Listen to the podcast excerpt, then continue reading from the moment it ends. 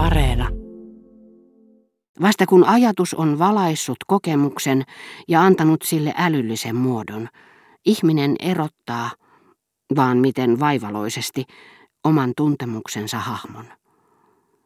Mutta minä tajusin myös, että tuska, jota ensimmäisen kerran koin suhteessani Gilberteen, tuska siitä, että rakkaus ei tartukaan siihen olentoon, joka sen on meihin sytyttänyt, on tervehdyttävä. Ainakin sillä on välinearvoa, sillä kuinka lyhyt elämä onkin, vain meidän kärsiessämme ajatuksemme myllertävät alinomaa sinne tänne kuin myrskyssä ja nostattavat näkyviin valtavan lakien alaisen kokonaisuuden, jota me emme katselupaikaltamme väärin sijoitetusta ikkunasta pysty tavallisesti näkemään, sillä onnen hiljaisuudessa sen pinta pysyy tasaisena ja liian alhaalla. Ehkä vain joidenkin suurten nerojen mielessä tällaista vellontaa esiintyy jatkuvasti ilman siihen liittyvää kiihtymystä ja tuskaa. Mutta toisaalta sekään ei ole mahdotonta, että me heidän ylevien teostensa laveaa ja tasaista ilmaisua tarkastellessamme olemme liiankin taipuvaisia päättelemään teoksen riemullisuuden johtuvan hyvästä elämästä, vaikka se ehkä onkin päinvastoin ollut läpeensä tuskallista.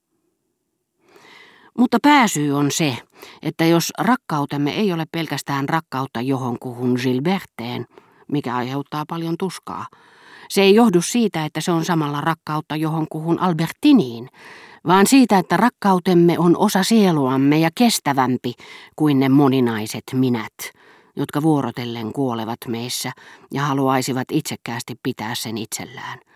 Ja niin kipeää, niin terveellisen kipeää kuin se meille tekeekin, rakkautemme on irrottauduttava yksilöistä ja tultava taas yleiseksi.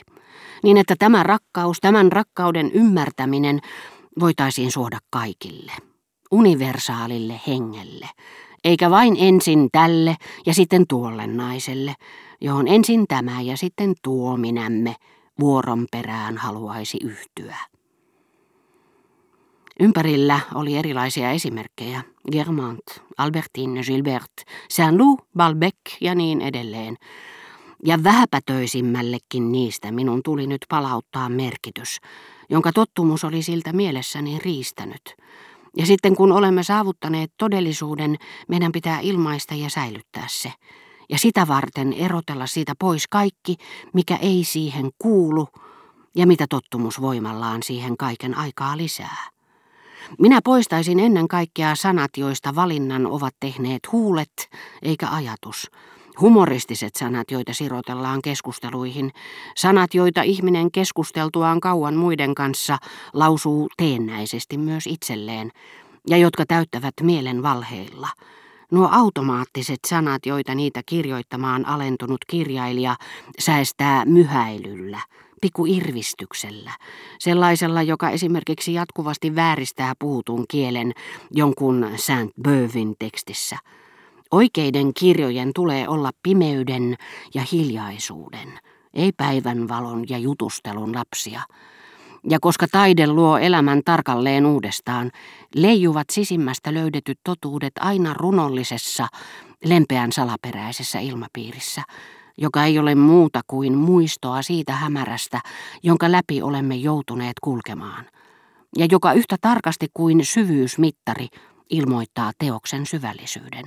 Sillä tämä syvällisyys ei mitenkään sisäsyntyisesti kuulu tiettyihin aiheisiin, niin kuin aineellisella tavalla henkistyneet kirjailijat kuvittelevat – he eivät pysty tunkeutumaan ulkokuoren alle, eivätkä heidän kaikki jalot aikeensa, jotka muistuttavat hyveellisiä puhetulvia, joita tapaavat ladella tietyt ihmiset, jotka eivät pysty vähäisimpäänkään hyvään tekoon, saa estää meitä huomaamasta, että heillä ei ole ollut hengen voimaa vapautua edes muodollisista latteuksista, jotka he ovat omaksuneet jäljittelemällä. Järjen totuudet taas – ne, joita kaikkein lahjakkaimpienkin kirjailijoiden järki keräilee pilkahduksina kirkkaassa päivänvalossa, voivat olla hyvin arvokkaita, mutta ne ovat piirteiltään niukempia ja hahmottomia, niistä puuttuu syvyys, koska niiden saavuttamiseen ei ole tarvinnut tunkeutua syvyyksien läpi, ja koska ne eivät ole uudelleen luotuja. Usein kirjailijat, joiden teosten syvimmissä sopukoissa ei enää esiinny salaperäisiä totuuksia, kirjoittavat tietystä iästä lähtien pelkästään järjellään, joka voimistuu entisestään. Siksi heidän kypsän ikänsä teokset ovat voimakkaampia, mutta ne ovat menettäneet samettisen suloutensa. Tunsin kylläkin, että nuo järjen suoraan todellisuudesta irrottamat totuudet eivät ole täysin arvottomia, sillä ne voisivat omalla epäpuhtaamalla, mutta silti hengen läpitunkemalla aineellaan kehystää niitä ajattomia vaikutelmia, joita meille antaa menneisyyden ja nykyisyyden yhteinen olemus. Nuo ajattomat vaikutelmathan ovat arvokkuudessaan niin harvinaisia, että eivät riitä taideteoksen ainoiksi osatekijöiksi. Tunsin, miten sisimmässäni suorastaan tungeksi totuuksia intohimosta, ihmisistä ja käytöstavoista, kaikki tuossa mielessä käyttökelpoisia. Niiden havaitseminen tuotti minulle iloa, mutta silti olin muistavinani, että useamman kuin yhden niistä totuuksista olin löytänyt kärsimyksestä. Muut varsin keskenkertaisista nautinnoista. Jokaisen meille tuskaa tuottavan ihmisen me voimme yhdistää jumaluuteen, josta tämä ihminen on vain alimman tason epätäydellinen heijastuma. Ja tämän jumaluuden, idean tarkasteleminen, tuottaa meille juuri kokemamme tuskan sijasta välitöntä iloa. Koko elämisen taito on siinä, että suhtaudumme meille tuskaa tuottaviin ihmisiin pelkkinä askelmina, jotka johtavat heidän jumalaiseen hahmoonsa, niin että me voimme iloisesti kansoittaa elämämme jumaluuksilla. Silloin, ei tietenkään yhtä loistavana kuin se, joka oli saanut minut tajuamaan, että taideteos on ainoa keino tavoittaa mennyt aika, sisimmässäni syttyi uusi valo. Ja minä ymmärsin, että kirjallisen työni ainekset olivat minun menneisyydessäni. Minä ymmärsin, että ne olivat tulleet minuun pinnallisista nautinnoista, laiskuudesta, hellyydestä ja tuskasta, ja että olin varastoinut ne arvaamatta niiden tarkoitusta, tai edes niiden säilymistä sen paremmin kuin siemen, joka varastoi kaikki tulevaa kasvia ruokkivat ravintoaineet. Siemenen lailla minäkin saattaisin kuolla, kun kasvi olisi kehittynyt, ja tajusin, että tietämättäni olin elänyt kasvin vuoksi – tuntematta elämäni koskaan olleen kosketuksissa kirjoihin, jotka olisin halunnut kirjoittaa ja joihin en löytänyt aiheita muinoin, kun istahdin työpöytäni ääreen. Niinpä koko minun elämäni siihen päivään asti oli mahdollista ja samalla mahdotonta tiivistää yhteen sanaan. Kutsumus.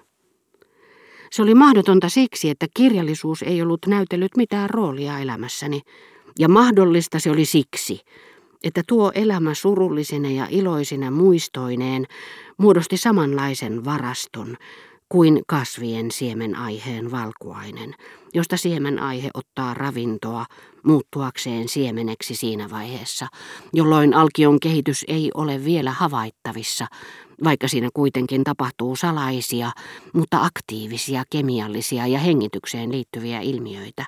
Samalla tavalla minun elämäni oli yhteydessä siihen, mikä saisi aikaan sen kypsymisen.